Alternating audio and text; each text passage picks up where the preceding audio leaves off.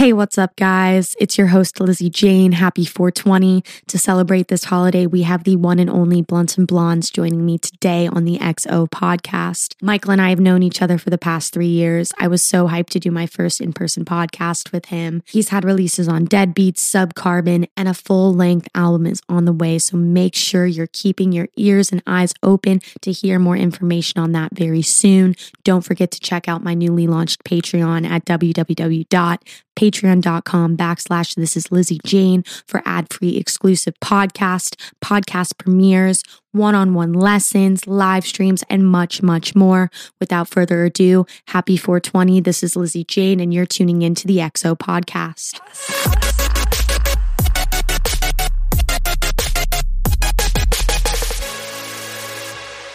Hi, Michael. How are you doing today? I'm doing great, Lizzie. How are you doing? Good. Thank you so much for coming on to the podcast. I greatly appreciate it. I don't know. It's uh it's been quite a fucking road that we've known each other for the last I think 4 years now. Yeah. And I met you at Ritz right after you were I think it was like 1 or 2 years after you were done being a resident. And now look at you. Now you're fucking here, man. Yeah. I thought you knew me when I was at Ritz. No, I I didn't even go to the old amp before it burnt down. So I caught you when I was still like 18, 19 when I would go and you were just a resident and everybody would go for blunts and blondes and all, all the little bartenders would wear your shirts and they'd all be like, yeah, we love Michael, X, Y, and Z. And then I met you when I played with, um, Crizzly when I just started being a resident. Oh, word. Like yeah. three years ago. It's been quite some time. Yeah. I liked you as a resident. You're fun. Yeah, yeah, it's um we'll get into that a little bit later, but it, it's definitely something that I I think has has helped me substantially and you can attest to that as well.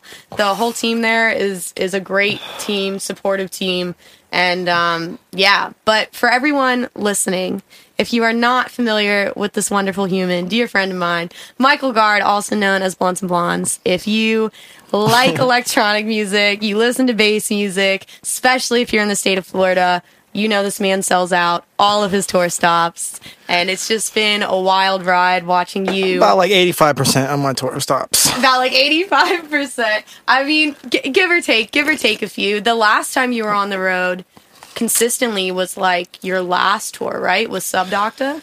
Yeah, Subdocs and Baldy. Yeah. Yeah. it's the Hotbox tour. And that was your first, second bus tour. that was my second bus tour. That was like my first headlining tour was that one. And then the one before that was the Up and Smoke with Jesse. Yeah. Yeah. I feel like that was a big moment for your kind of like just journey because it was like I feel like when you started on that tour, I don't know, like how did you feel? Was it like scary as fuck? Were you I was like fucking is it? scared. I was scared as shit.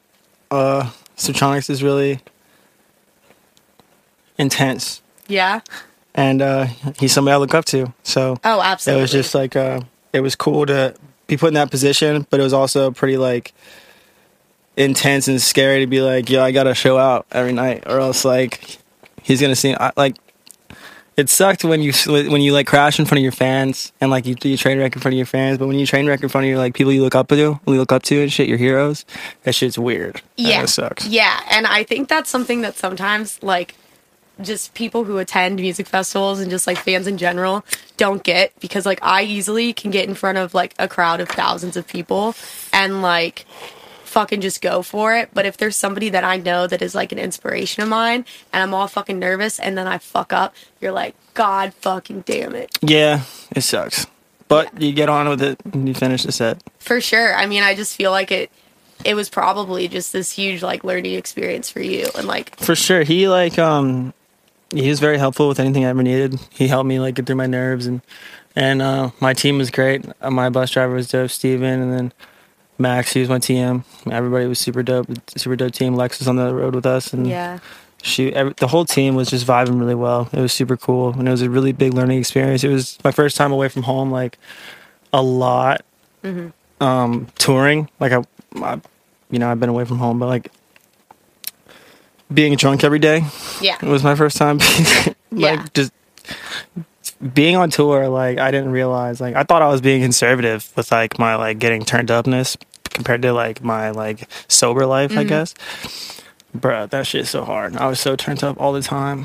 Is it really just like that kind of like rock star lifestyle where it's just like everything that you could ever dream of is right in front of you? For sure. Yeah, Yeah. it's like I mean, we were not we're not like, you know, head we're not like, you know, pop stars or nothing. We don't have For sure. those crazy you know, we don't have buses on buses and entourages and stuff, but like you, we have everything we ever want. Like we have all the weed we want. We have like we're playing shows and having a great time every day. And you know, you're with your homies, you're eating good food, seeing different places. It's it's an experience that I'm very humbled and blessed to experience because I know not everybody's gonna be able to do that, but it's freaking awesome. Yeah. And if you have the chance to do it, I think you should. Oh, absolutely. I mean, that's definitely a dream to do something like that one day because it's it's very different. Because before you went on to that tour with Zaya and Jesse, you had really just only been like traveling on the weekends, correct? And just mm-hmm. kind of like Thursday through Saturdays. It's so much different doing that and being home the majority of the week, or even because you know you can be somewhere for less than twelve hours before you're on a flight back home. So it's almost like you didn't even leave; you just like went two hours away and came back. Yeah. But like on the bus, like you don't come home. Yeah, for sure. It was like the first time I felt like it was my job. It was like like my life. It was like back at home when I was a resident. I, it felt like a job sometimes because like you know going into the same club, Mm-hmm. Oh, same shit every that. day. I mean, Yep. I mean, I'm not a resident anymore. I don't have to sugarcoat it. It fucking sometimes it's really hard to do that every single week and play to the same crowd every week and still make them happy every week when you don't. Mm-hmm. When you're trying to do other things with your life and artists and shit, and you're like it's it's hard. But when you're on the road, and um, it's like you you're just I was just blunts and blondes. Like I was not I didn't have any other responsibilities ever, and, like at all. When I was on the road, it was like I, I had that twenty four seven, hundred percent, and it was really nice to be able to focus on that. But it was really hard to come home too. Yeah. Like it was when I got home, it was such a weird adjustment, and like I was, I don't know if I was depressed, but like I was just like I had no, you just felt like stuck. I Like- couldn't do anything. Yeah, yeah. I didn't want to play video games even, Really? which sucked. That's I like video games. What's some of your favorite video games? We're gonna go there. Oh, we're gonna go there. I'll circle back on that that whole coming back from tour thing, but yeah, I actually would love because I uh, just started to play Nintendo Switch. I'm just learning. I could probably beat your ass in Super Smash Bros. All right, We we may have to do that on round two. Um, but what do you like to play? Um. So, uh, I used to play Nintendo. Okay. Right. When I was a child. Yeah, Okay. that's what Wes tells me that I'm a I- child. yeah, that then I I- play Nintendo. I mean, Smash is timeless, right? For sure. You can play Smash till you die. It's Mm-hmm. gonna be great. But like, you know, um, people are gonna get mad at that, but whatever. Nintendo fell off. Uh, I play like Tarkov right now. I don't play a lot of video games anymore because I've been trying to make you know music a lot and work on this album. Yep. But uh, when I do play video games, I play a lot of Tarkov. Uh, I played Call of Duty sometimes with the boys. That was the that was the game growing up. But uh, we I play you know I jump on every now and then with the with the squad, play some you know Warzone or some shit. Well, that's what I notice a lot is like everybody in Discord and all that shit, like all the artists play together. And that's how I've like talked to some of my homies and they've been like, yeah, like this is how I met this guy by like streaming COD with them or playing like other shit. And I don't know, did you ever kind of meet some of like your aspirations and like For stuff sure, for sure. video games? So I talk a lot of shit when I play video games, and I can back it up Mm-hmm. Yeah. sometimes, but you can always guarantee I'm gonna talk shit. Yeah. And um, but people love that, so it got me into a lot of parties and like got people laughing and stuff. And I met a lot of people through that. I got to um, me and uh, me and my boy Benda actually like we didn't really we didn't really know each other that well. We just knew like each other's music and through shows. Mm-hmm. And then um, we started playing Call of Duty together every now and then. Yeah. And then uh, we became good homies. That's a little. I guess that's like a good dubstep friend I know, but just the the, the squad, the yo yo yo yo gang, fucking since like you know forever Yeah. is you know my boy Kevin Flum, Kevin. Bilo, you know Plasma, Yeah. all them. Sunday service. They don't even make music no more, but yep, they play some goddamn Squad. video games for real. Squad. If you want that smoke, hit us up. but Well, okay, so that going from someone who I know used to play video games a shit ton to coming home from tour and just like feeling like there's like no purpose in like what you're doing on like a day to day. I feel like that was how a lot of people felt, especially people in your shoes that have been like touring for the last like five to six years. And when they stopped, when fucking COVID started, even for those first few months, it's like we don't understand that we have an addiction to like being on stage. Yeah. And like the energy that we feel from people. Because when you take that like out of your life, and I can't even imagine going on a two, three month tour, feeling that every other day, if not for four or five days in a row, and then it being like, okay, like back to your normal life, like go get shit done. I don't know. Was it just like a really rough patch? How did you get over it?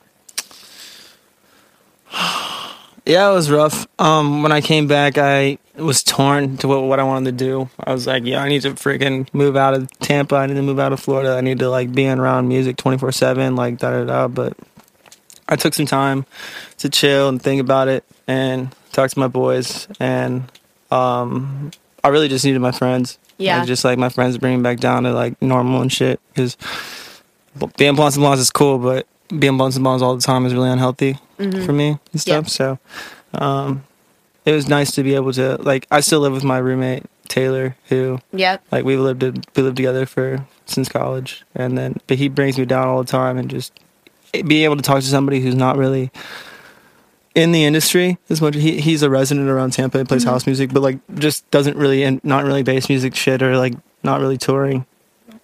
Helps me stay level, which is cool, and that helped me. He helps. He just helps me through everything. So just having a homie really helped me. That's fucking dope. I feel like it's it's really easy in our field because this is like all of our dreams and like not a lot of people get the opportunity to work their passion as a career and actually make a fucking living from it. So it's like it's so easy for us to lose perspective that this is a job and it's not like your whole life and having that like side thing like whether it's disc golf like your friends like your girlfriend your boyfriend is like so important because I feel like I feel like I could see myself doing it and I watch other people just get lost and then they just like don't even know who they are anymore. For sure, I've seen a lot of my friends, you know, especially in bass music, kind of, because it's hard to.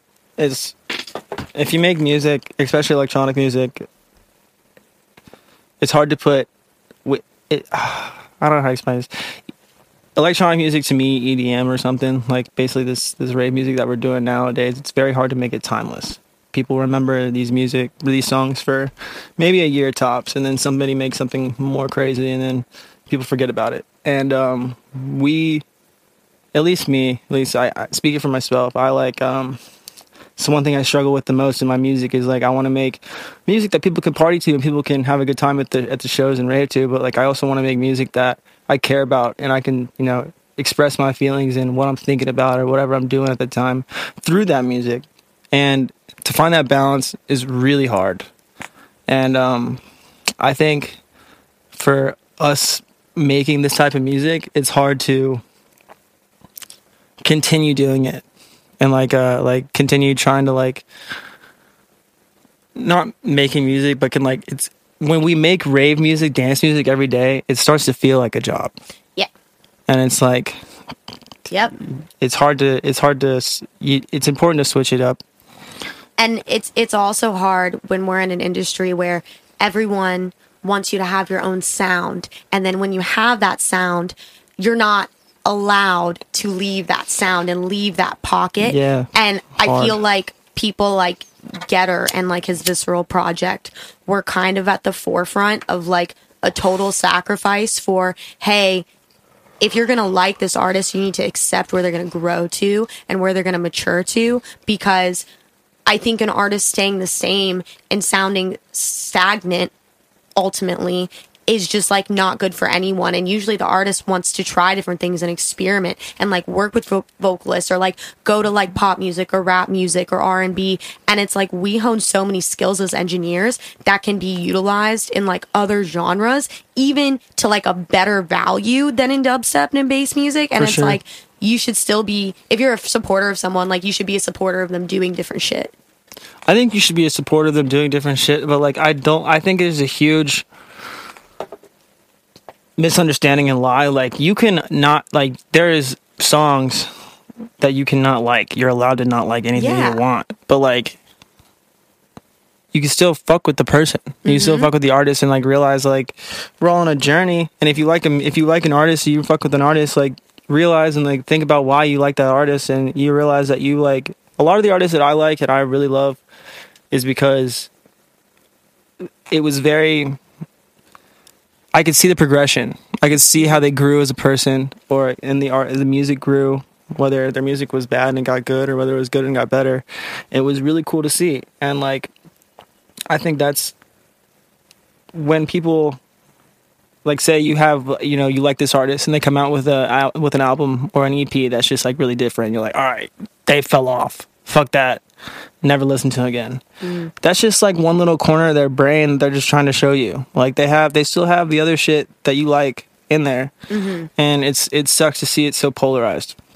Yeah, I I definitely agree with that, and it it is just all opinion biased, and that's why it's like it's important to see what like your consumers think and your listeners think but at the end of the day it's like you should be doing it for you and and i really like looking at progression too and it's like i may not necessarily like like techno or like this kind of style or genre of music. But when I see somebody work their fucking ass off and you see them start to get recognized for it and you see people start to be like, oh, like, you know what's up. They're like kind of not becoming the underdog anymore. You're like, fuck yeah. Like, you're just happy for them because every artist can relate to how hard it is to continue to kind of level up and move forward in like their career. Yeah, that's true.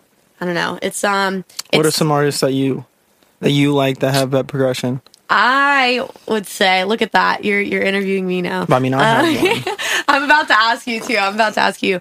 I would say a lot of the shit, and you can talk about this as well. Like a lot of the shit that we've heard during quarantine is way different than what we were used to pre quarantine. When you get into that like experimental shit or like the melodic future rhythm stuff. And it's like, I personally have loved to see this like subgenre of melodic rhythm and like color based shit kind of come to the forefront because it's not club bangers. It's like re listenable dubstep. Yeah. And it's like, I well, feel like, mm-hmm. I mean, I don't know, not like re listenable. I guess, I guess it would be easier to listen to not in a club context. that okay. makes sense. Yeah. I, I, when I make music, I like have to, you know, I try to think about the end game, you know, yeah. and a lot of that, a lot of what I was making back when we were playing shows all the time was like, you know, how crazy can I make this switch up, or how crazy can I make this like mm-hmm. wow factor?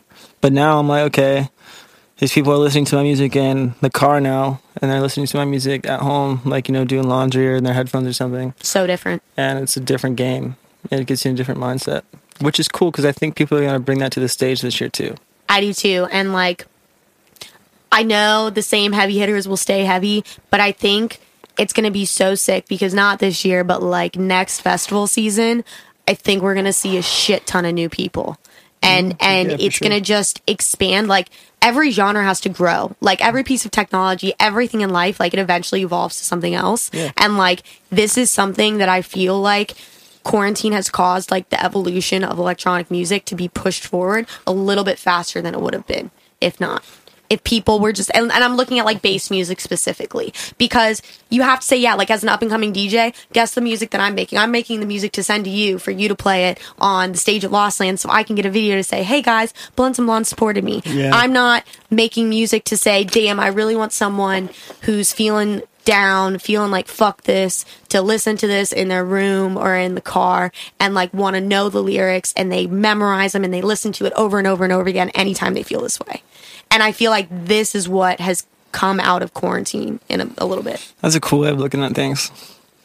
Because it's like now, like when you write, and like I was talking to Dr. Ozi the other day, and he's like, you know, when I used to sit down and write, it was like, okay, am I writing this for a club, for a fucking mosh pit, or am I writing this to be a bit more melodic and try and push my listeners and try and do some shit that they may not like? And it's like when you sit down and write, beforehand, it's like, yeah, like what can I make that's gonna make the fucking crowd bop, all of that shit. And now, like, yeah. where are you kind of at when you're working on music? Um, I don't really so when I wake up and make tunes, or I get in, getting like you know just on the computer and make tunes, okay, go to the studio, whatever, and um, I'll always just start making beats, just making like rap beats, mm-hmm. and like just like playing melodies, playing with samples, just whatever, and then I'll make like as many as I can really, and then um, so I'll have like ten or twenty for that like three, three, two, three days. I'm making rap beats, and then I'll take all those and pick my favorite and be like, okay, what can I turn into? Because I'll, I'll finish all the rap beats because I'll send them all for placements, Yeah.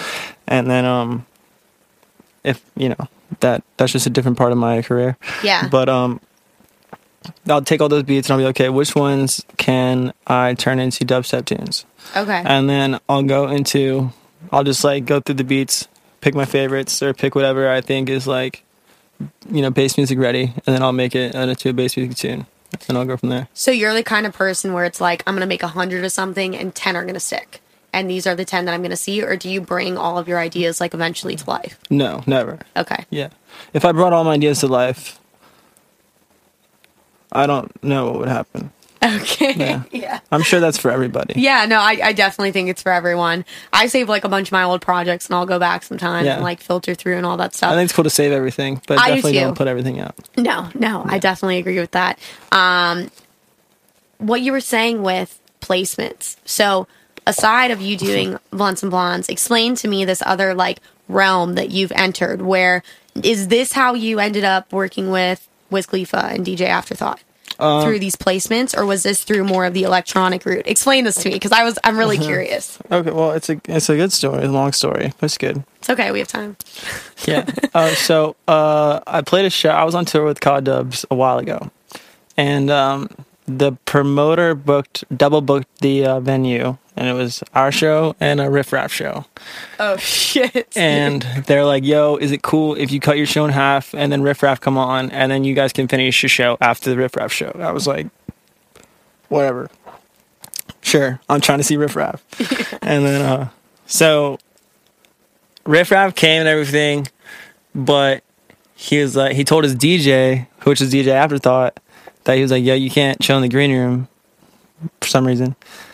So I was like, "Yo, come to our green room and just chill and wait till the show's over or whatever." God, that's a dick move. Yeah, Like what the yeah, fuck? he's a whatever. Yeah. But um, yeah. So we just became friends and everything, and then uh, we we just you know kept communication and stuff, and then uh, we, one day he called me up. He was like, "Yo, uh, are you trying to like get on this Wiz verse or whatever?" And I was like, "Yeah," and then we recorded it, and then it was um, I sent him over. It took a while, but then we got it done, and they're like, "Yo, this is good," and then they re-recorded it to like make it sound better, I guess. Uh, for I guess because the the verse was old or something, so they re-recorded the verse Okay. and then uh, got the thing done, and that's how that's basically how I started working with them. And then um, after that, me and just me afterthought guy, his name's Ryan. Me and Ryan got um, really close. Then we went. I went out to California with them for a vacation and to work on some music. And then they linked me up with Ricky and the Taylor Gang, Ricky P and Taylor Gang guys. And then um, yeah, he's just been ever since then. Ever since I started working with them, I just you know he put me in front of so many people, and I made sure that I was gonna you know take that opportunity, and I made sure everybody remembered my name. I gave everybody my email. I made sure I gave everybody beats. I just met so many people, and then that week, kind of like started everything for me mm-hmm. because I started working with people, and then people started talking about me to other people because I was I was very hands on. I was like, yo, like if anybody needs any work, let them know. I'll do it, and I just wanted to work for anybody in that industry, just to even just to like branch out a little Yeah. bit. And ever since then, it's just been awesome. Just been like more and more things have been happening, um, and now I'm able to bring a little bit of that industry into the blunts and blonde stuff because like now the album that I'm working on, it's all features, and it's just like it's gonna be great.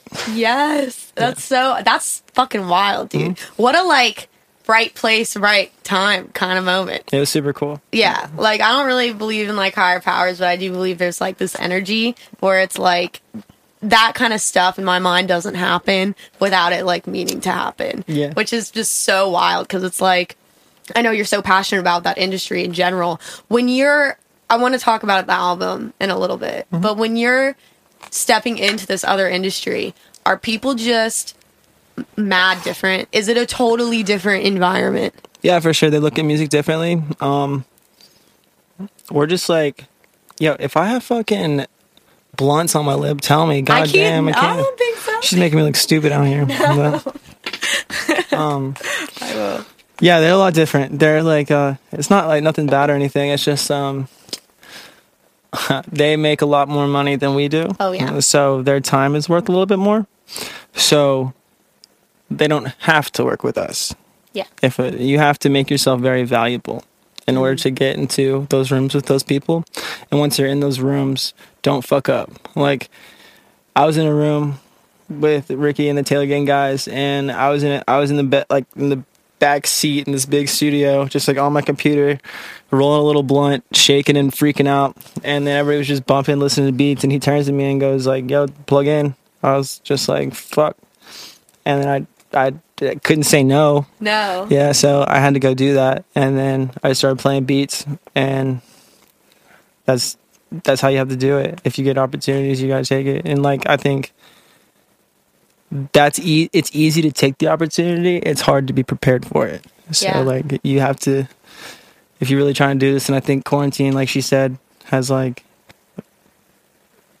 there's so many producers out here now, and there's gonna be so many opportunities for everybody to like take this by the horn and like really do this.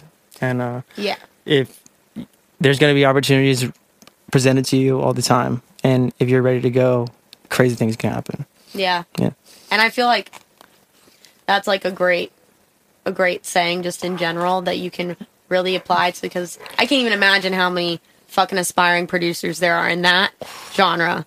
Looking at how many mm-hmm. aspiring producers there are just in like the bass genre here. Like there's so fucking many and it's like it's exactly that. Like everybody wants a spot in the room, the room that doesn't really exist anymore, but like everyone wants a spot and they want the opportunity and the opportunity comes more than you would think, but not that many people are prepared yeah and it's like that's where it's that's where it's, it comes to a point where it's like I feel like I could just work all day every day and there would still be more work to do. for sure And it's like you have to set that that boundary because if you do that, you burn out.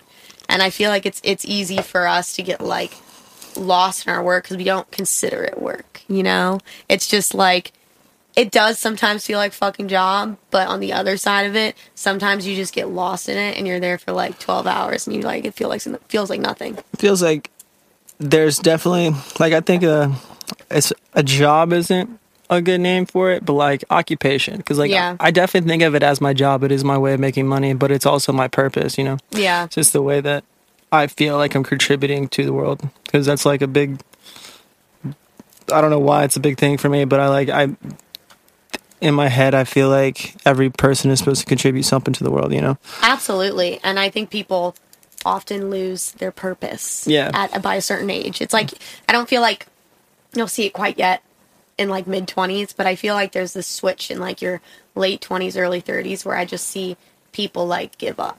And then they're just complacent as an adult, and you stop pushing forward and you stop pushing for something further because that's how you feel uncomfortable. And then you were talking about on your fucking bus tour, on your bus tour, you must have been really uncomfortable pushing Yeah. for that. Yeah.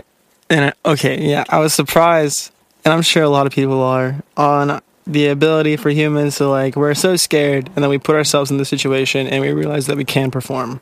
We're like ready for it, and a lot of the times it's like the self doubt. It's like my worst. I Self feel doubt like kills you. yeah, it's the worst thing in the world, and then but it stops a lot of people from doing a lot of things. But if you put yourself in that situation and you prove to yourself, you're like, oh shit, like I am ready. But again, that's preparation. Like the only way you feel ready is with preparation. The only way you feel ready is with preparation, with over preparation. It's like that kind of oh, like you got lucky. It's like no, because you worked to the ninety eight percent mark, and then you got mm-hmm. two percent luck, and and it's just that's that's what it is, and it's like in your mind, you may either always feel like you're ready or never feel like you're ready. But I just feel like over preparing and just like over like prepping your like mind for whatever situation you're about to go into is the only way to like get through and get to the other side. For real. 'Cause It's it's you know, weird. I never feel like I am ready, but in the back of my head, I always know I'm gonna be all right. It's weird. yeah. It's like every single show, I still get the jitters. Yeah. I still, you know, I, I have to take you know ten minutes and like stare at a wall and get all pumped up like LeBron or something, and like I can I cannot play a show if I don't do that. But every single show, even if my fucking USB is corrupt or something, like it's it's fine. We got more USBs. You know what I mean? It's Yeah. cool. Dude, the extra USB saves lives. The extra four USBs save lives. Yeah. Using your boy's USB note. shaped lives. Using your friend anybody's USB, the opener's USB. Stealing the opener's USB out of his pocket without him even knowing, and then putting all your music on it before your show, and then putting it in your pocket. So he messes up, and then you don't look bad for not having your music. That saves lives.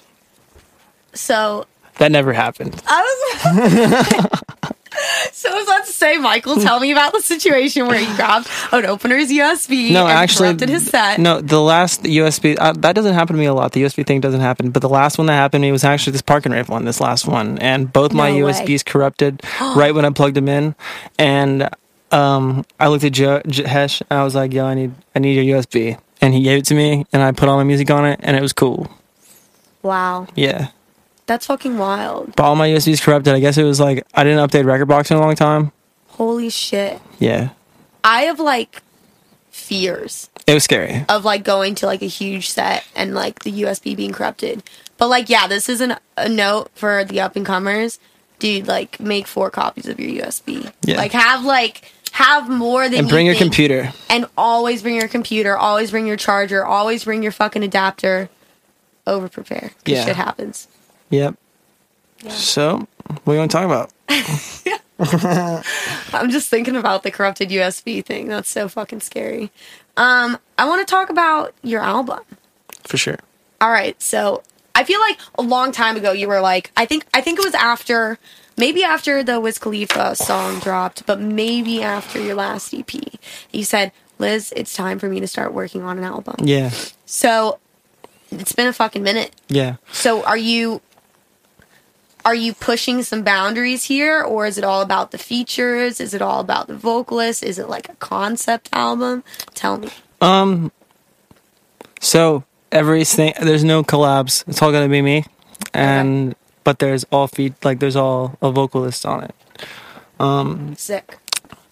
and not.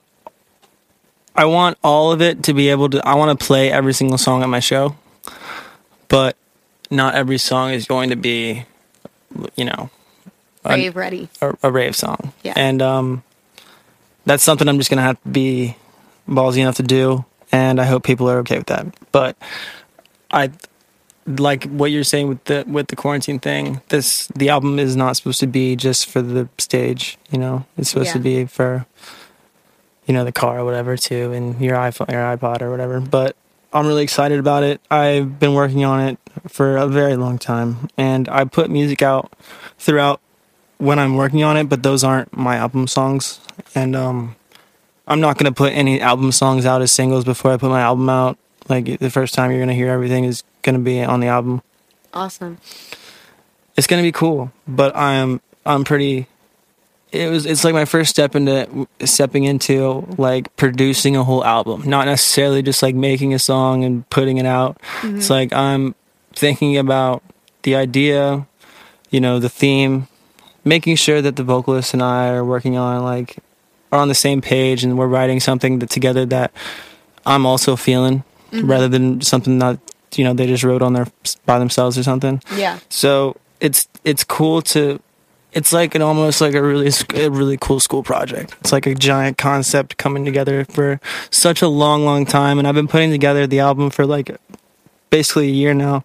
So it's like this year's been really fucking hard for me. Not Yeah. just for like not just this quarantine but you know family problems and growing as a as a man and figuring out my own life. It's like I want to be able to reflect all that through the album. Absolutely. So I'm really excited for it. Yeah.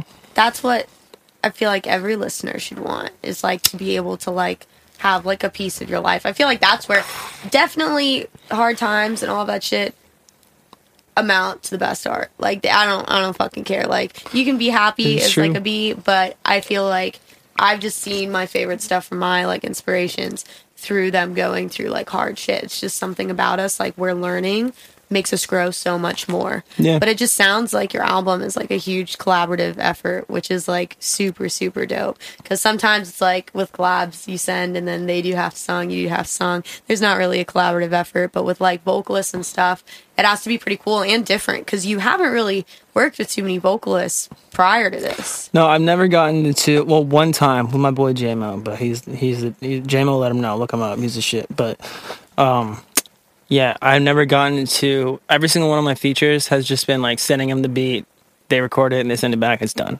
And but getting into the the the studio with an artist who like does this shit it was so cool to see like the amount of professionalness professionalism that these people bring to the studio. Like it's not just like you and your boy coming over and going like ah you wop wop wop type shit. It's like they come over and they're like okay what do you want to talk about? Like what are you feeling right now and i'm like and we open up to each other we talk we share things about each other's life that you know we're fucking strangers and like just That's talk amazing. talking to people like about each other and then connecting about something and then picking that something to connect on and then writing about writing a song about it it's really cool it's really cool I think a lot of people. I think music. I think that kind of collabor- collaboration should happen more because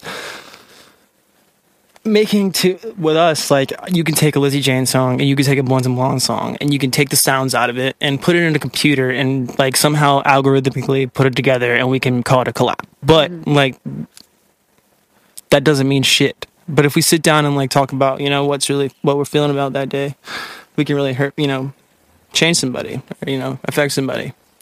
Absolutely. And it's crazy because I feel like the best music comes from like a team. Like I always feel like more minds than like one is going to do so much better because you're just taking into perspective different people's opinions. Yep. And I just don't understand why it is so looked down upon in our industry to have like any more besides like the really big guys. Because don't get me wrong, like you look at the big guys' albums and you see all the writers, you see the co-producers and stuff, but it's like it's like a sin in our like industry as like an up and comer to like have like a co-write team or have a whatever. It's like if you don't have them listed on the track it's like a big fucking issue. And like that's how i feel as an up and comer so i don't know if you feel the same way or if you think the same thing. I just feel like insane bodies of work could come from these like forward thinking producers if they all just sat down in a room and made something. Yeah, like for for like there has not been one. There might have been one or two, but there has not been one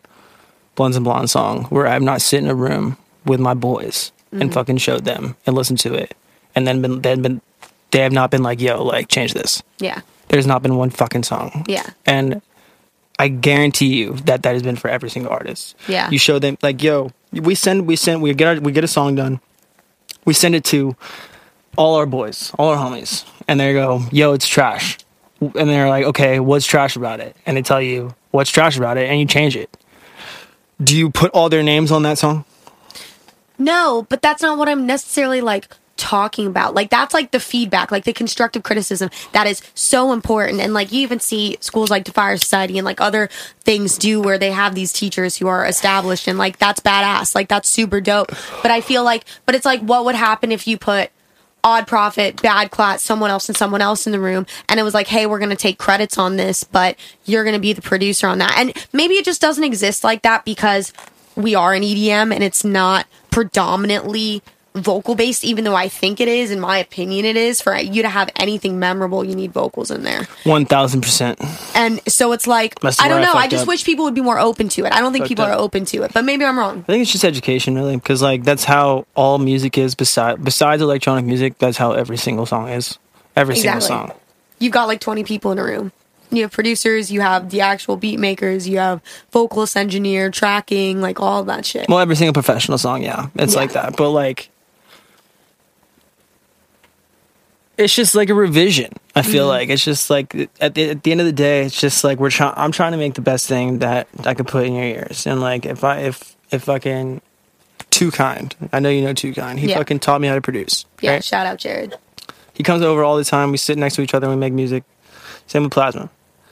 But there's not like every single fucking Blunts and Mullen song. He's the last person that hears it before it comes out. I'm like, yo, Jared, is this good enough to fucking put out Mm-hmm. because but he'll usually be like yeah but because he's in the room most of the time with me and or he'll be like yo like try this hi-hat or try this pattern or like yo let me go into your bass real quick and let me see what i can do with it Yeah. and like there's nothing wrong with that No.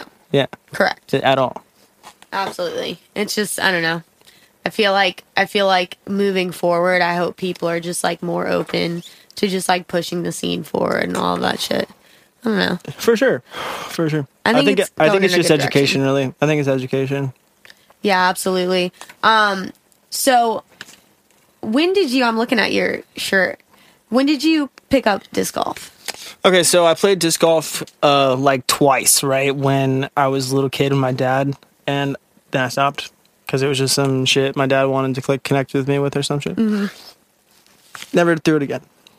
And then uh, COVID happened, and then my boy Tristan, who's my photographer, he was like, "Yo, let's go play some disc golf." And then I played it, and then I was like, "Yo, this is fucking it right here." Cuz I'm into golf, but you're into disc golf. So like I know it's like it's like a frisbee, right? But you hit targets. It's a basket Like- with chains. You throw it into a basket with chains. Yeah. I played golf my whole life. It's kinda difficult. And it's uh golf is amazing. It teaches you patience. It, it you know, there's so many little fucking tiny things that I like to, you know, golf is the best thing that's ever happened to me. But comparing it to disc golf, it's like, you know, you can spend a month or, you know, two at the range going every now and then at the at the, you know, every now and then a week trying to fix your slice. Yeah. Right?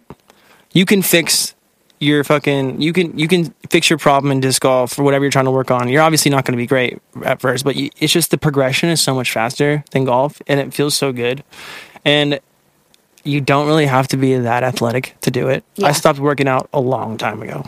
Um, I I worked out really hard. I was you know out there fucking doing lines of pre workout, man, really doing that shit out here. But I was not getting big, and all my boys were. I got I was still tubby. My muscles were not. I was lifting more, but my arms looked the same, and it was dumb. I was like, this is not worth it. But uh, disc golf, I don't need that. I don't need that at all. I can pick up a frisbee and throw it, and I feel good about it. And everybody should try it. Fuck yeah. That's that's awesome. Cause I was just thinking about like life, work, balance. And and I picked up golf over quarantine because I was going fucking crazy. It's an expensive thing to pick up. Let me tell you. I literally it is I, I understand it now. Like I understand back end. I never in my life would find myself on a golf course. But you're right. Yeah. It teaches you patience. For sure. You really think like you catch yourself thinking in your head, like all of this stuff. So it's it's a good like, okay, I gotta get outside. I gotta fucking do this because so many of us literally could live inside for our whole life and never walk outside. Yeah, I got that farmer stand hard. Yep. Yeah, I feel you. I, I went golfing today and it's getting fucking hot. It is no longer spring, sunny Florida. It's It good though. hot. It's what we need. Yeah. I love it. Ugh. I love waking up and just sweating. it's so disgusting. Feels the good. humidity is like no fucking joke. We don't work out. We need that. Uh, I work out. You don't work out. I work out. You don't work. I thought everybody from Florida doesn't work out, but No, people work out, Michael. it's a waste of time, guys. Just eat healthy. Not even that much. Eat healthy. Just eat a couple salads. out. You'll fine. No. We're looking at the camera. We're talking to the Because it's true. I know, I know, I know, I know. Oh, no, I feel you. It's just a good um. It's a good way to like get out there. That's what I was at um abduction over the weekend before you knock the F. Uh, F in the chat for Uh, abduction. F in the chat. Yeah. Um, but I have to say, I have to say they did the right thing, dude. What happened? Like, okay, okay. I so- heard that a traffic sign hit an old lady. Oh boy, I think that's down the grapevine. I don't even fucking know though. Okay. I heard that it was, it was like when the storm was coming mm-hmm. through because this was the storm that delayed the Masters all day on Saturday, mm-hmm. and it came all the way down the fucking state of Florida. And I guess it wasn't supposed to hit until Sunday, but on Saturday it just bodied Orlando for like. 30 minutes and it was wind gusts of like 55 miles an hour and it took one of the gates up and i think one of the gates flew and a fire marshal saw it and then they showed up and they said you can no longer have this event even though it was only there for a half an hour but with insomniacs moving down here what i was going to say is they're gonna have to get used to our weather because they don't understand california weather is very fucking different like Yep. i don't know I was just out there and I don't like it. no No. You just played the uh, park and rave, right? oh no, I like the the parking rave was lit. No, no, no. I know, I know. But The I California, that's why you're there. the California weather, not cool. Why? California is beautiful. Nah, Agree to disagree. That's okay. no, dude. Like Why? Reasoning. What has happened to it? it's just cloudy. Well, It's just like- the pollution. It, it's weird. I felt like I was having an asthma attack on the verge of an asthma attack the whole time. So, from your experience, tell me from your experience what LA looked like. I need like a Looks like a city. You ever been to LA? no, I know, but I'm saying I've heard about like the homeless issues. I've heard just like it's a mess. Everything's still closed. It's a real big mess. true? It's a real big mess. Everything is not closed, but a lot of there's like thirty percent of it open, maybe. It doesn't look like Florida. We can say that much. for sure. No, no, Yeah. we open, but uh, yeah, it's closed out there, and it's and but like the they are they're a lot more strict about everything out there. But the homeless is really bad. And I felt that's what I bad for. I felt bad about. that. There was like the there was homeless everywhere. They're on the. There was like not even like Skid Row is there obviously, but like ev- they weren't even on the side of the sidewalk. They were like in the middle of the sidewalk, and they just like I, I pat me and Baldy. We were like out, he was skating someplace, and I was trying to fucking. I hope your foot's okay, but Oh shit. it was bad. But like we were we were walking, and there's just I felt terrible. There's just homeless people that we had to like walk up and check if they're like breathing a little bit. It was weird. And like down here in Florida, we got homeless people, but It's not like that. it ain't like that. And they have nowhere to put them either. They have nowhere to put them. And Yeah. it's like There's so many people there. there's so many people. I think there's 40, 40, 41 million in LA, in LA County. That's fucking crazy. Yeah, I don't know what to do about that though. I'm not a really city. I'm not. I'm not a city planner, Yeah, no, I feel you. but I hope they can do something because I like lawns, the city planner. vote for me, please. I'd vote. No, you wouldn't. You shouldn't. Okay. if I ran, no, I'd be a terrible politician. but it must be nice that they have like um recreational weed. Oh, that's cool, but I mean, we ain't getting, we ain't buying the rec read anyways. Yeah. No, No? no, No. no. We still trapping out there. That shit is better. Yeah. Yeah, way better. Buy it from a drug dealer. The stores are stupid. Always. Yeah. Yeah. I don't know. It's it's pretty crazy the the transformation marijuana has made from even like five six years ago to now. For sure. I think it's going to take a long time still to even like in Florida in our state. Like, Yeah. I don't think it's going to be rec for a very, very long time. I would agree with you there. I would definitely agree with you. Yeah.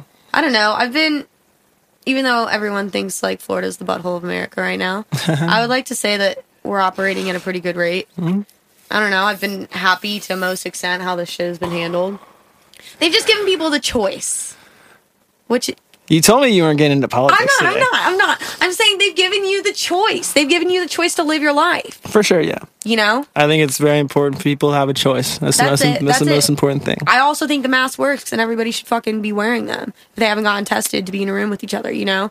So it's like I I agree with that too. Mm-hmm. But what I was jumping to government wise is from weed to your name because I need to ask you this. I remember when I saw you when I was 18 years old and you were playing in Orpheum With Nightmare. with Nightmare after an SMF party. You were still very young. And I said, This guy's so good, but I hate his name. I was like, I don't I don't know what, what the deal is with the name. Hmm. And then the name just grew on people and it grew on people and it grew on people. So I know that Alex, your manager, didn't want you to have this fucking name Yes. when you brought it to him. So tell me Yeah. why you're blunts and blondes and why Alex didn't want you to have it, because I would love to know that story. I had a girlfriend a long time ago, and she was blonde. And But you like brunettes. yeah, yeah. Uh, um, she was blonde, and uh, so I was smoking blunts, and I needed a name at the time, and the only other name I never said this to nobody because it's really embarrassing, but it was Nightshade. I fuck with that. I don't, okay. and my friends were like, "That's the stupidest thing I've ever heard in my entire life." So. Oh boy. I was just rocking with nothing for a while, just playing parties whatever. Just give me my two hundred bucks or whatever. And um, I was on the porch one time in summer, and I was like, yeah, I was smoking a blunt. I was trying to think of a name. I was like, yo, blunts and blondes. and it was I such a it. it. was such a cool moment because I was like, oh my god, that's it. It worked, and I called all my boys. I was like, yo, blunts and blondes. They're like, nah. I was like, nah, nah, that's it, dog. And then I fucking Taylor, my roommate. I was like, yo, make me a blunts and blondes logo, please. He was like, for sure, and he made it. And that was my first logo for a while, and that's what I was rocking with for a minute. And then, um, I fucking Alex picked me up when I started working at AMP. Like you know, I was resident AMP, and then Alex picked me up. He was like, "Yo, I want to be a manager. I want to try this out with you. How do you feel about that?" And I was like, "I feel great about it. Whatever. That sounds awesome." That's how me and Alex is a hustler. yeah, he's awesome. He's my dog, my brother. But Oh yeah. um, yeah, he was like, well, uh, the blunts and blondes thing is gonna be kind of hard because like nobody wants to put blunts and blondes on a flyer.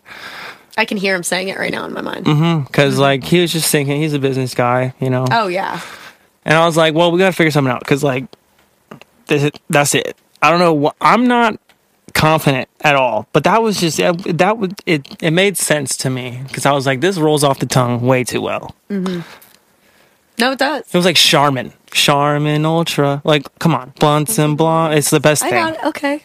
I got you. It's jingly. No, well, it's catchy. I had to say, and, and I always said this too. This was like when I was literally a fucking raver, and I didn't even like raving that much. I just went because I was like, Raving is dope. Raving. I like raving. raving is cool, and and Raving is cool.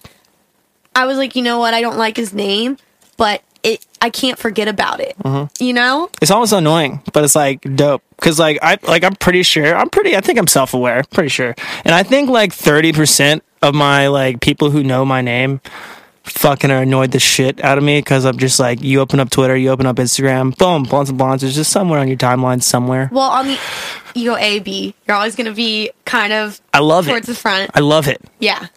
but like it's just something you have to do to like No, for sure. you know get people talking. Well, and it's just like I talk about now, and I think certain people have resentment for it, and I totally understand it. But it's so important, even it like fuck this industry, just in general. I can't look at a very successful artist and not see a brand or like a like a like um an inner kind of motive attached to their project. Like I can't. Like I can't I I don't know maybe besides a few huge pop singers. And I just feel like it is important to keep the music first, but also realize that you have to have other ways to connect with your listeners. Yep. People want you to be more than just somebody they're listening to. They want to see you. They want to know your personality. They want to be able to say, okay, like he's totally into this. Nah, he wasn't like that. And I think the more that you can connect with people on a relatable level, the more they're just gonna fuck with you. Like the more transparent you are. I just feel like the bullshit of like painting this perfect life and all this shit, especially on the other side of COVID. People don't want to see that shit. They want to see people be real and like speak their like truth and opinions. I don't know. Speak your truth. Speak your truth. Sounds like some energy shit. Dude, I've been having this girl talk to me about crystals and rocks lately. That shit's wild. Yeah, that shit is wild. I don't. I think people just have too much time on their hands, but I don't know. Maybe I do too. I'm sitting here doing What with crystals and rocks? I have a friend of mine. Uh, his name's Luke Humphries. I met him through disc golf, and uh, he doesn't really talk to me about like the the spiritual part of it. Mm-hmm. But he is he like he's an excavator. Okay. Like he like when he's on the tour, when he's on the disc golf tour, he'll stop at like random spots and go try to find really cool rocks. And he showed me some cool stuff. That's cool. But like, I'm not necessarily gonna think they're gonna change my life. My a couple of my friends, uh, Eric Squanto, yeah, he thinks that he he he's a big believer in the rocks. I don't know what what do you call it? What do you call the rock? Like, what do you call that kind of science? They're like chakras. They're like No, that's what that's like what you have in you. But like the the what do you call that kind of pseudoscience? I forget what it's called. I have no idea, but yeah, he uh he believes in a lot of shit. for sure, yeah. I I I just say you know everybody should be able to, I guess, speak their own opinion. I guess that's why we have Twitter. Mhm. Just I don't guess. hurt nobody. You know, I think yeah, and I think that uh we could use just a little bit more compassion. I think just a little bit. No. No, no, no, we're okay as we are. All right. Um, yeah, uh, fucking, I'm just happy for shit to start opening up so people can get off their, their, uh, platforms of social media and go Social media the, is terrible. yeah, go into the real world. It'll be nice. Take a I- walk. I don't think our, our breed is designed to be not around other human beings. I don't think our breed is designed not to not engage in human interaction and human real, go have some friends. That's what disc golf's been for me too. Also, introducing competition again in my life was crazy. Because Yeah. like playing disc golf was cool, but then I started taking it seriously, and then like playing in tournaments and stuff. Mm-hmm. And I just, I like, I haven't had that feeling in so long. That's awesome. Like, like it was like just old like high school sports, like feeling, just feeling like intense and competing with somebody. I think competition is pretty good to like, if, you know, introduce back into your life. So, when you say competition, did you ever feel like you were in a competition at one point on your journey? Yeah, I still do, and that's what hindered me a lot. That's what, that's what still to this day. Like, I guess if we're being open about it, like um, Jesse, like going on tour with Subtronics, I looked at him and I wanted to be just like him. I wanted to make just as much music as him. I wanted to be the same amount of hype as him. I wanted to, you know, everything that he did. I I was on the bus with him, so every single phone call that he got, that he was like, "Yo, I got this feature. Yo, I got this collab." I was like, I was sitting on the, I was sitting right next to him when he got the Excision collab, and I was like, ha, like half of me was like, "Yo, my boy just got a fucking Excision collab," and the other half of me, which I regret to this day, and I like I know this is the wrong way to think, but it's like, when am I gonna get my Excision collab? Yeah. And No, that's just human thinking. That's just way the, the way the brain works. I mean, it, it sucked because it made me it like I I had to work a lot because it made me resent him for a little bit, and I had to talk to him about it, and we talked about it, and, we, and I'm glad we talked through it because it helped me grow, and it it hurt me to look back, and I was like, I looked I looked bad upon a friend because I wasn't performing. You know, it wasn't my time, mm-hmm. and I could have congratulated him more. I could have let him. I could have given him given him more shine mm-hmm. if I would have just put my ego away and like just been happy for him more. You know, and that that to this day is just one of my biggest regrets. I feel like communication is like key in this industry, like period. Like, cause I think we don't naturally have that kind of. Some people do have the sense of competition just in their life. They're just competitive ass people, and I think this industry and the people who predominantly run the industry have created this thing where, like, inside of us, it's like, here's our market. And here's our competitors, and here's the people that you're going to be grouped against. Yeah. And so in turn, you feel that sense of competition and you have to beat someone else instead of saying, "Hey, there's room for everybody." Hmm? Like Which there is. you know, and there is, and there is, and it's like the sooner that you can try and like battle your mind out of thinking that way, all the homies are going to succeed. Like Yeah. if you're putting in the work, as long as you don't fucking quit and you don't and you're you're adaptive to to changes and the way that you know everything moves forward and you're not like okay this doesn't fucking work i need to try something else you will eventually make it you will eventually reach your goals i think in some way shape or form Yeah, for most sure. people just give up they quit or they don't listen to people who are you know experienced and have an expertise in a certain area That's like the um. That's like the the law of attraction. I hated when people talked about that shit. I hated that shit because I was like, that's a fucking cop out. You're gonna make people. No, you don't just think about something and shit can happen. But Yeah. What you do is like every day you work, right? And then the next week you buy a keyboard. And then the next week you buy a guitar. And then the next month you buy some you buy your interface, right? Yeah. And then the next week you buy a desk. And then the next you know, and then two years later your room looks like a fucking studio. Mm-hmm. And that's how it happens. You put in the work every day and you work towards it. You don't just think really hard and poof, wake up and that shit happens. Yeah no, that shit. I hate when that. I just wish people looked into things more. Yeah. And try to look into why these things are happening and what work can I put towards something to get the result I want. You could think about the result all the time, and that is important to have a goal in mind. But mm-hmm. like, you also need to think about those little small goals that's going to get you to that end goal. Absolutely. And it's just kind of like I think a lot of people see artists quote unquote come out of nowhere sometimes. That never happens. and it never happens. Yeah. And and people don't and even aspiring artists like up and comers until they really see it, they don't get it.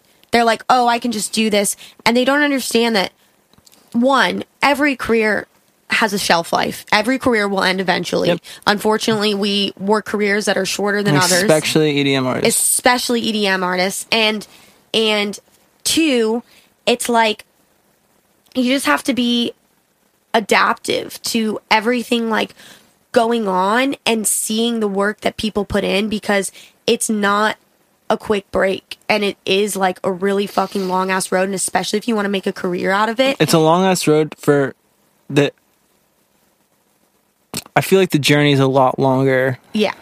than the end game. But like, I also feel like people. Th- I've talked to people who are like, "Yo, like you, you did it." You mm-hmm. know, like my friends say, like, "Yo, you're on, you're on the, you're on hard summer. You're on, you're on the lineups with your with these people. You did it, man." I'm like, "No, I didn't, bro. I'm nowhere near this shit." But I feel like that's with every artist. You need to, and it's something I'm learning how to do now is to like try to acknowledge my small successes Yeah. and but realize that the journey is so much more cooler and dope if you realize that you're on a journey. Yeah. You know what I mean? you can't focus so much on like what you want next that you're skipping over where you are now. For sure. But the facet of like re-innovation and like you having the same name or even taking another name and re-innovating your sound and re-innovating X, Y, and Z, that's how you put on years to your career shelf life. Like that's just how you do it because I feel like you can only go on for so long. I even look at people like Zed's Dead. Oh my God, think about how many multifaceted genre albums they've done and all of the new projects they've taken on. And even like this new kind of like lo fi down tempo shit they're doing. That's a way that they're reinventing themselves and like sustaining their leverage and sustaining their career life. And it's like that's what's needed in order to stick around, in my opinion, more than five or six years. It's just to be creative, really. Yeah. It's just like, and also pushing boundaries, like you said. A lot of what we do is like, I think Zed's Dead is able to do that because they're aware of who they are as an artist and what they want to do. A lot of, I'm, I'm still, I feel like trying to figure out, um, who I like. I can't put out a body of art that feels complete until I feel complete. Mm-hmm. You know what I mean? And I really don't feel complete. So I feel like Why don't you feel complete? a lot of reasons, Okay. but um, the the music, the the music part, like with Zed's Dead, I feel like it, you can hear Zed's don- Zed Zed song and know it's a Zed Zed song without knowing it's them, Absolutely. and I necessarily don't have that yet. So, um, but I think like I think that's a reflection of my life too. It's like the I don't know who I am, so my music can't really be. I think you undercut yourself a little bit there. I'm sure. saying I'm sure, but I think that's a lot of the struggle that artists like us have. Is like, um, You're chasing something that's never ending. exactly. Yeah. Yep. Oh, I absolutely agree. And I'm sure many, almost all artists can resonate in some way, shape, or form. And it's just important to like keep pushing to get there because I feel like this kind of lifestyle is not necessarily great for your mental and physical being. Um, even though it's amazing to do what we love, it does become very hard at times. And it's continuous self doubt, even at levels such as yourself, correct? Yeah. All the time. Yeah. I heard of this thing called imposter syndrome, and it's like the engineer told me that I had imposter syndrome this this week in my uh in in California. He was like, "You have this." I was like, "What are you talking about?" He was like, you, "You're playing all these beats." Like for these these rappers and these artists, and you're like skipping through them really fast because you think none of them are good, and all of them are fine all of them are good. But he's like, you have this thing called imposter syndrome that is very, very common in artists. That you will, you don't think that you, but you don't think that you belong where you belong. You don't think you deserve it. You don't think you earned it. And until you somehow break that, you will never think that your music or anything that you do is good enough or deserving of the room that you want to be in. Yeah. The room. But Yeah. No, absolutely. And and I think exactly what that engineer said, a lot of artists have that. Yeah. And I've most of my friends have that. I have that, you have that. Yeah. And it's mm-hmm. something where I feel like at one point in the journey you say, Okay, I'm here, or you just have to force yourself to be content. You have to you have to at one point step back and say, "All right, this is a big deal. This is, you know, There's some moments where I definitely hit where I was like, yo, like what the fuck? Like um when like I, EDC Orlando." Yeah, yeah, like that moment. Yeah. That was fucking the so awesome. And and it's crazy because first, I'm so excited that Insomniac's is invading Florida. That's going to be so fucking dope. Yeah. And second, it's like that was your first EDC Orlando on the Bassrush stage. And Yeah. and how did you how did you feel when Alex was like, "Yo, you have this offer." Like, yo, like you're going to play EDC Orlando, you're going to play at this time, you're going to play at sunset. I was playing a lot of festivals at the time Yeah. and I was it was like cool. Like, it was like, you know, whatever.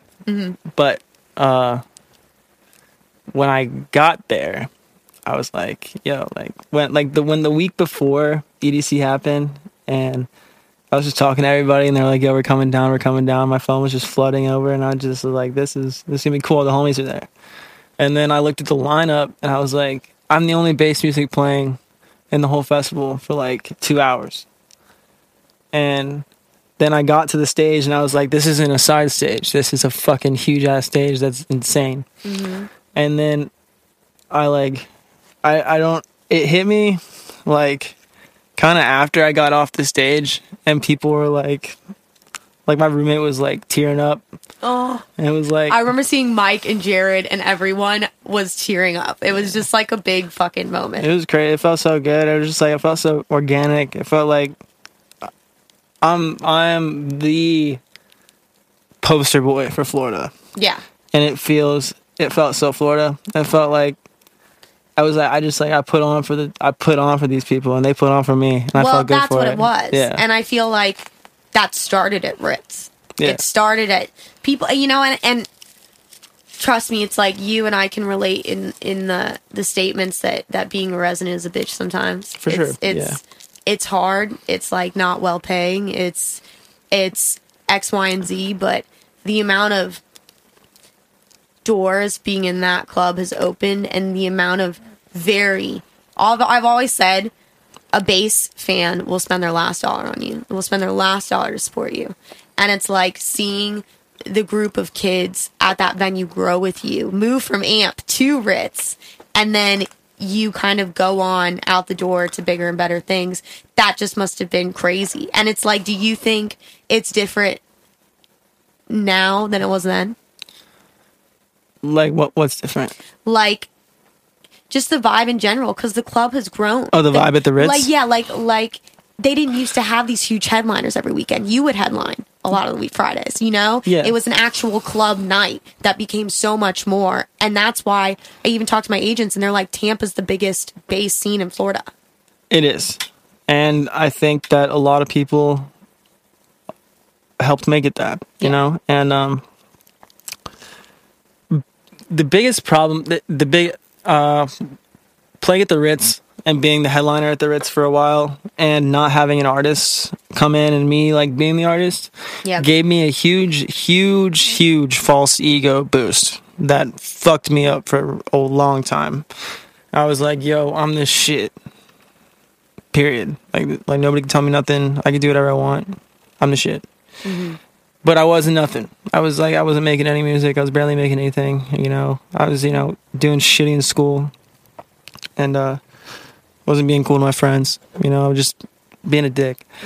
But um, obviously that changed.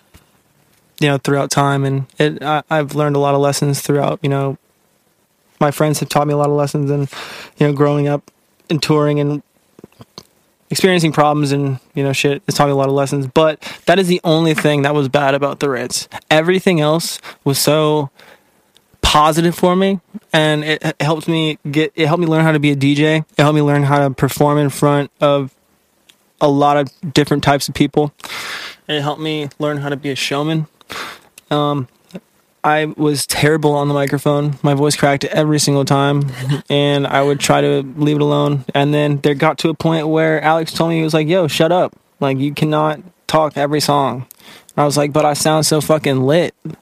What are you talking about?" And then it, you know, throughout playing just every week, and having those like practice runs really mm-hmm. i feel like that shaped my shows now and i feel like i can throw a professional show now because i went through all that like i went that through that grind it makes you a seasoned performer. Sure. I can I can definitely relate to all of the following things. I don't think I would be able to walk in certain clubs and feel like I could own it if I didn't have a, a residency at Ritz. yeah for sure And and but that also I feel like has given I want to talk about this because you can attest to this because everyone looks at you and they go Ritz had blunts and blondes and then blunts and blondes made it.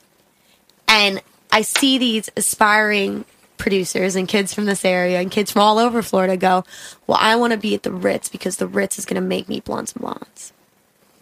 So i've never heard that I hear it all the time because no one's going to tell you your fucking face. And, and, um, and they have to understand that there's so much more behind that. That there's so much more than to having a residency. While the residency did you amazing, there's so much more that went behind you leaving Ritz and doing well. it did amazing for me learning how to like what I just said. Yeah, like learning yeah, how absolutely. like training. But me becoming a successful EDM artist, uh, all came from my team. And all came from marketing and all go. came from uh, you know, being creative on how I get my name in front of people.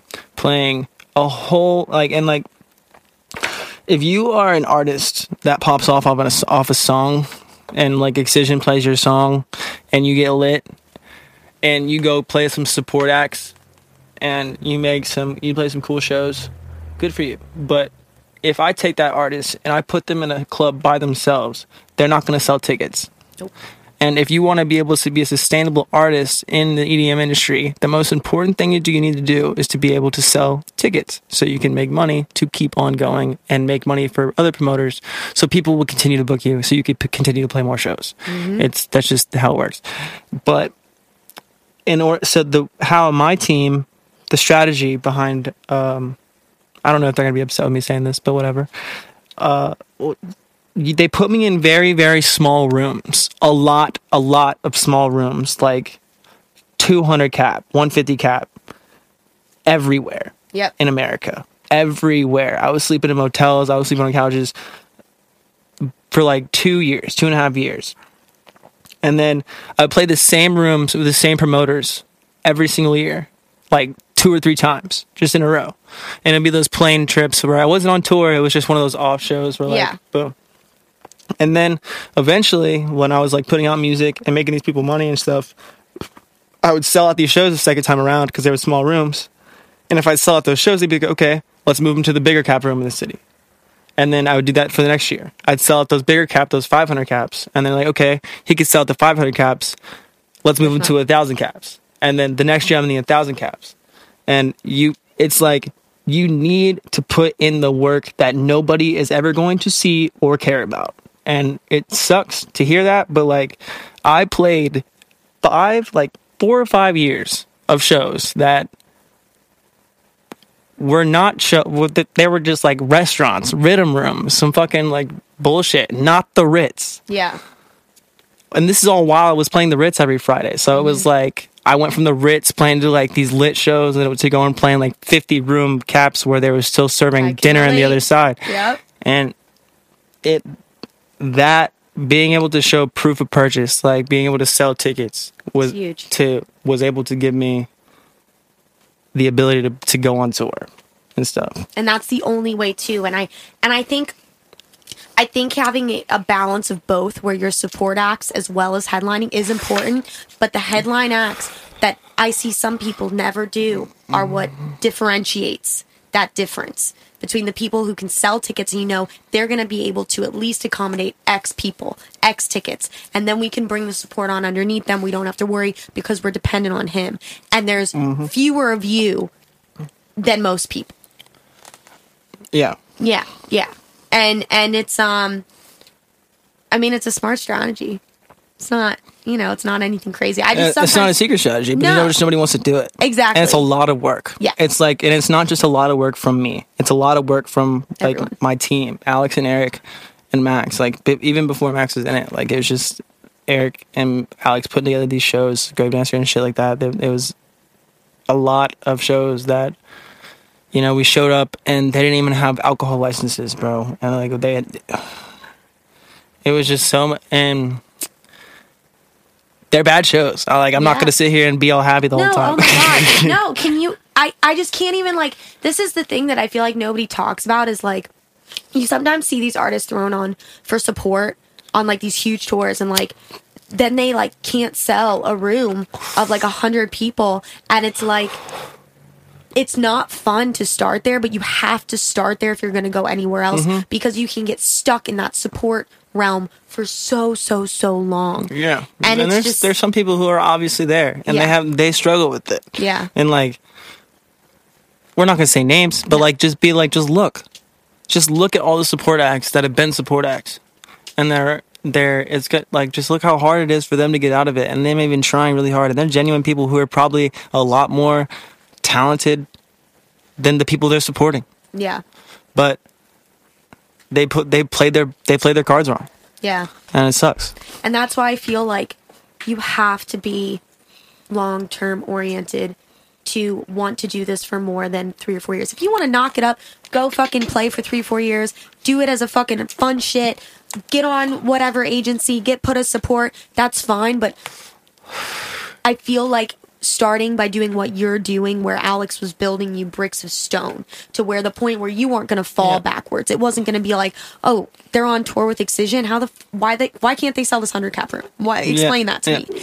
And it's like it is the work that nobody sees, and people don't understand that it's like there are more amazing but shitty, you know, illegitimate venues than the Ritzes, than the Vanguards in this whole entire country. And you have to accommodate to every one of them. And just because you're going to do phenomenal in Florida doesn't mean you're going to do shit in Minneapolis. Doesn't mean you're going to do shit in Colorado. you got to grow like the just think about like the work you put in to grow from a local to like a pop in local in your scene just think about putting that work in in every single city What?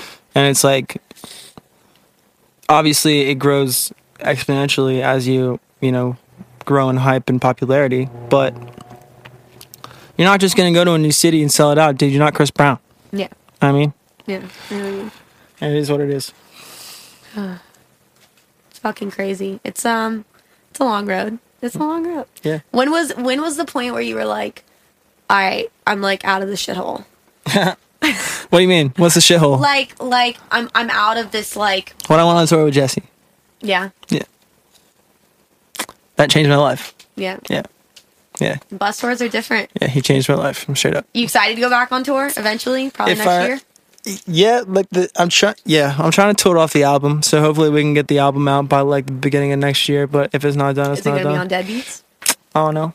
I don't know. All right, all right. So tell me about Deadbeats. Tell me about how you. I fucking love them. I think Harrison's the shit. I think they're one of my favorite labels in electronic dance music. How did this uh, come about? Fuck. It's Um, been a minute. You've been with them for a minute. yeah. Lift you up. Really? We've just been like, fuck. It was, yeah, just I like, I, I lift you up kind of just popped me off. Yeah. And then, um, Alex and Harrison became friends, and then I just started sending him stuff, and then like the the way that we worked kind of impressed Harrison, Okay. and then uh, we kind of just did whatever he needed us to do, Yep. and then um, that building a relationship with Harrison, who's the label director there, and then uh, that helped me out a lot, and then pl- being able to play shows, and I'm a good performer. I like I play good shows, and going out to a show and you get invited, and then showing out, and then having people like like you and shit, they're gonna invite you back for another Yeah. support set, and then that's just it has grown from there. Then I met the boys and we became homies, and said you know history since. There you go. Yeah. I mean, they seem to be a very good home to be a part of. Yeah, for sure. They help me out a lot. They Yeah. they facilitate. They make sure I have what I need when I like, you know, when I'm releasing and they make sure everything's handled the right way. They make sure I'm on time because I'm one I'm a lazy motherfucker, and I'm a procrastinator. yeah, same. I have a hard time finishing things. I actually owe them a track. I was supposed to send them like a week ago, and then I was supposed to send it again before I left for here, and now we're here. they still don't have it. Yeah, That's all right. but it's cool. It's gonna be cool. That's, That's like sick. that song is actually like the first little like That's huge. it's like the peak on like what the album's kind of gonna be like. Yeah. So it's cool. Fuck yeah. Yeah. That's huge. I Yeah. mean, they had to be like somewhat inspirations when you were coming up. For sure. Yeah, Zed Zed is insane. Uh really the only artist that I think that I remember uh, there are so many artists obviously that I loved Raven. I loved Raven too when I was growing up, like growing up Raven and stuff, but Zed's dead and RL Grime. But like RL. Zed's dead, they just they like I always just I really respect the way that RL Grime and Zed's dead like they just they carry themselves on stage. They just like are so dope. Yeah. And like you just no matter who you are, you're just like that guy has like some steez. Just- Yeah, no. Shit. I I did not like EDM and raving in clubs until I saw RL Grimes Nova tour when I was like 20 or some shit. And it was I was like, yeah, this is it. This this is this is the kind of stuff I like. And ever since then, it's just especially seeing him roll out a label has been really amazing to watch. For as long as I can remember, Zed's Dead has had Deadbeats. So that's been that's been a fucking minute yeah. and I just feel like Sable Valley is going to hold like a place of its own in the industry. He had a label before Sable Valley. He did Yeah, it was called We Did It. really. Yeah. I never knew that. Hmm? We Did It Records. That's the first that's the only DJ tattoo I have. It's just Oh shit! And so we did it records tattoo. No way. Was that trap music too? I assume. Yeah, it's like um, him and Shlomo, a couple other people, and um, but yeah, it's like uh, just forward thinking trap music. Wow. Yeah. And that's exactly what he does now in Sable Valley. A little bit different than Sable Valley. It's more hip hop. It's more hip hop driven. Oh, It's like beats and shit. But like, yeah. yeah, he he, he was doing. So he was DJ Clockwork. Yep. And then uh, he was RL Grime for a while, and then he made We Did It records with his boys out in Cali, and then, um, yeah, then Sable Valley came up, and then. Yeah, so I don't think he does too much of We Did It now, but Sable Valley's pretty lit. Yeah. It's more ravey though. definitely more ravey. Definitely more Mm-hmm. targeted towards like electronic dance music fans. Do you ever see yourself in the future starting a label? Yeah, Blunt Records. Yeah. Yeah, I'm starting Blunt Records soon. Blunt Records. Mm-hmm. I love it. Very soon. Gonna be all genres. Gonna be hip hop. Um, it's be- like uh, I have a very not specific, but uh, I have a good direction of where I want to go, and um, I definitely want to be the number one on hands on, like with what's being uh, released through that. And, um, all that shit. for sure. And I think that now even more the genres and stuff are being melded to where I can put out there's this, there's enough artists right now that I think that I can talk to and put together a good body of work so we could put out a good record label. Absolutely. Oh my god, yeah. There's just so much like slept on talent still. Yeah, and I think record labels are very I don't I I want it to be a record label obviously, but like the EDM record labels are, you know, glorified repost chains. Yeah. And I don't want to be that. And I have to figure out how to not be that. Yeah. And uh basically not and I think SoundCloud is a problem. And I also think the uh the people don't want to pay for music anymore. Nope. So that also sucks. Lost art. Yeah. Yep. So that is another thing. But I think the way that we can do it is through uh, creative content, just like putting out not just music, but putting out NFT. Three million dollars. buy precious metals yep. and stock. Do not listen to these internet people. Absolutely. Blunt Records, NFT. No, Yeah. but just like a bunch of cool content. It would be cool to do like vlogs. I'm ashing all over myself. I know, it's a mess. It is what it is. It is what it is. Um, that's so exciting though. But I think the I think the I label? think the yeah I think the one of the I hope nobody else does this, but like I think the fucking um the thing that's gonna set us apart. One of the things that's gonna set us apart is I want it to be a not necessarily like uh tabloid or drama filled, but I definitely want to make a, a magazine that you can hold in your hand. Yeah. And like I want to be I want to make a record magazine. So just you know That's fucking dope. yeah. I think Blunt Records could do that too.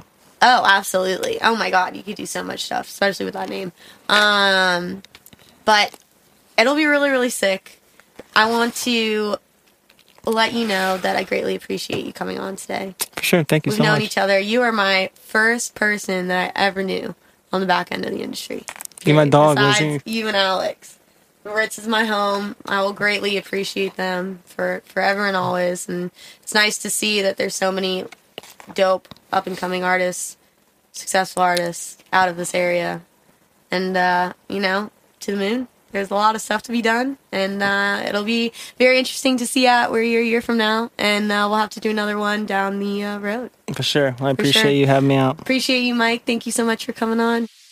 Thank you guys so much for tuning in to another episode of the XO podcast. Do not forget that you can visit my Patreon at www.patreon.com backslash this is Lizzy Jane to gain access to ad-free podcast episodes a day early, as well as the opportunity to become an XO Patreon producer, where I give you shout outs, you can ask questions to the guests on the podcast, and much, much more. So do not forget to visit my newly launched Patreon at www.patreon.com backslash this is Lizzy Jane. I hope you guys have a wonderful rest of your week, and I will see you next time.